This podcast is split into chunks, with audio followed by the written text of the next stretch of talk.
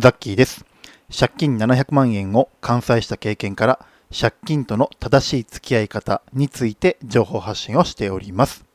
はい。えっ、ー、と、借金ってね、やっぱ名前を聞いたらですよ、あの、やっぱ嫌われるイメージ強いじゃないですか。まあ、すごい嫌われがちやなというような感じだと思うんですけども、でも、借金にもちゃんとメリットってやっぱあるんですよね。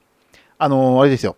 借金返済生活を通して学んだことじゃなくって、借金そのもののメリットです。じゃあ今日はですね、今回この放送はですね、その借金そのもののメリットについて3つお話ししていきたいと思います。ではまず、え、借金のメリットその1、え、まとまったお金が手に入るというところになります。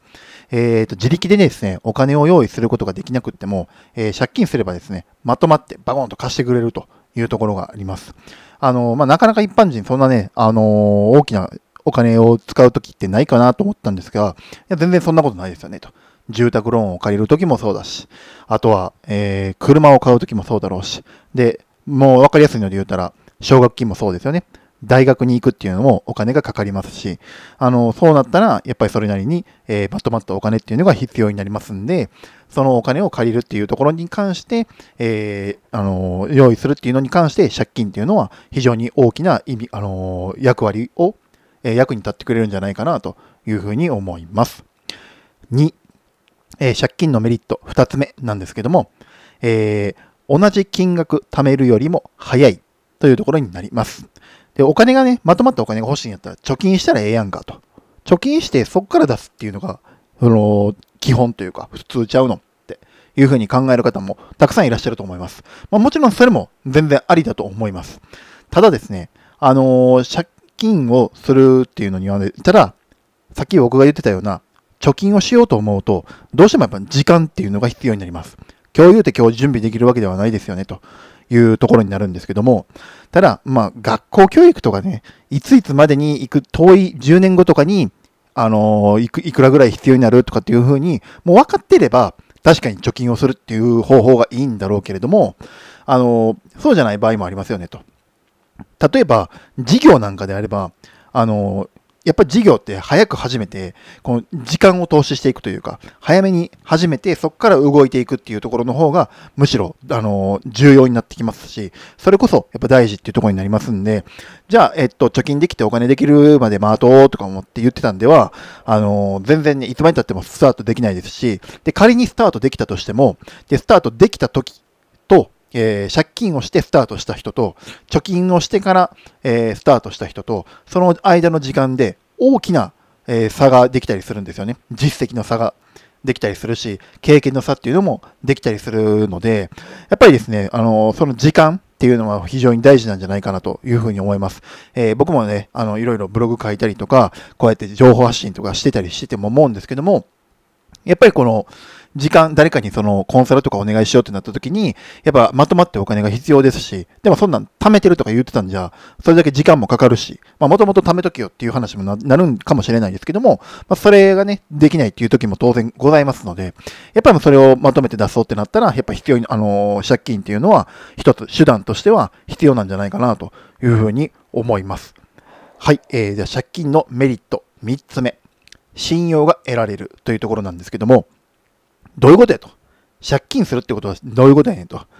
信用があるから借りられるっていうような人もいるんですけども、まあ、もちろんそれもそうなんですよ。でもそうじゃなくて、あの、銀行の貸す側の立場からすればっていう観点でちょっとお話をさせてもらうんですけども、あの、全く借金をしいひん人よりも、借金をする人の方が、あの、貸す側からしたらいいんですよ。信用が大きいんですよ。それはまあ当たり前の話です。なんでやったら利子でもらえるんで、利子で儲けさせてもらえるっていうところがあるんでね。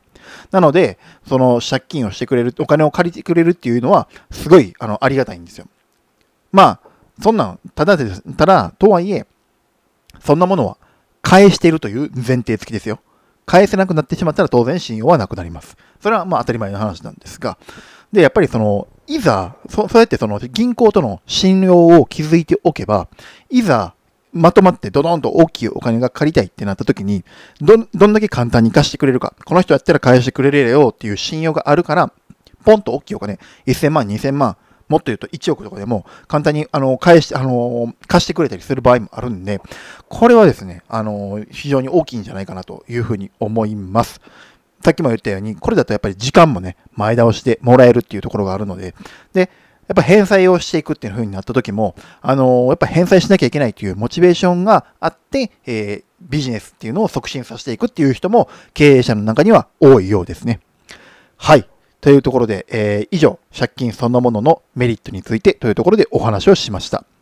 誤解しないでほしいんですけども、えー、の借金をすることを推奨してるわけではないですよ。まあ、当然なんですけども、借金って返さないといけません。収入には限りがありますし、生活費が犠牲になるほどの借金っていうのは絶対やってはいけないです。なぜならば生活も崩れてしまうし、社会的信用も失ってしまうし、貸してくれた人にご迷惑をおかけしてしまうことも多々出てきてしまいますので、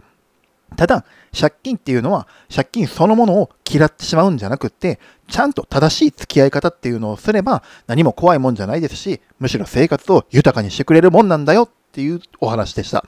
なので、えー、借金と聞いただけで、必ずその、何もその人、人間性を疑うのではなくてですね、その借金は何のための借金なのか、返済していく計画はどういう風になっているのか、そしてそれはちゃんと守れているんだろうかっていうところに着目をして、ヒアリングをして、その人のことを決めてあげればいいのかなという風に思います。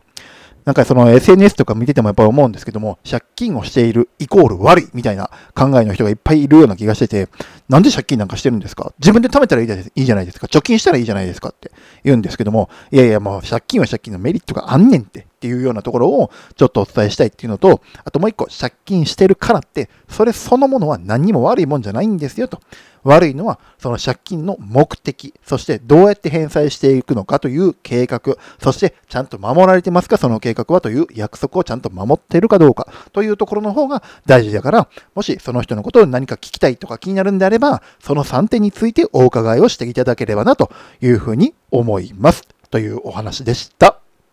以上、えー、私からの借金のメリットについてのお話でした。最後までお聞きくださりありがとうございました。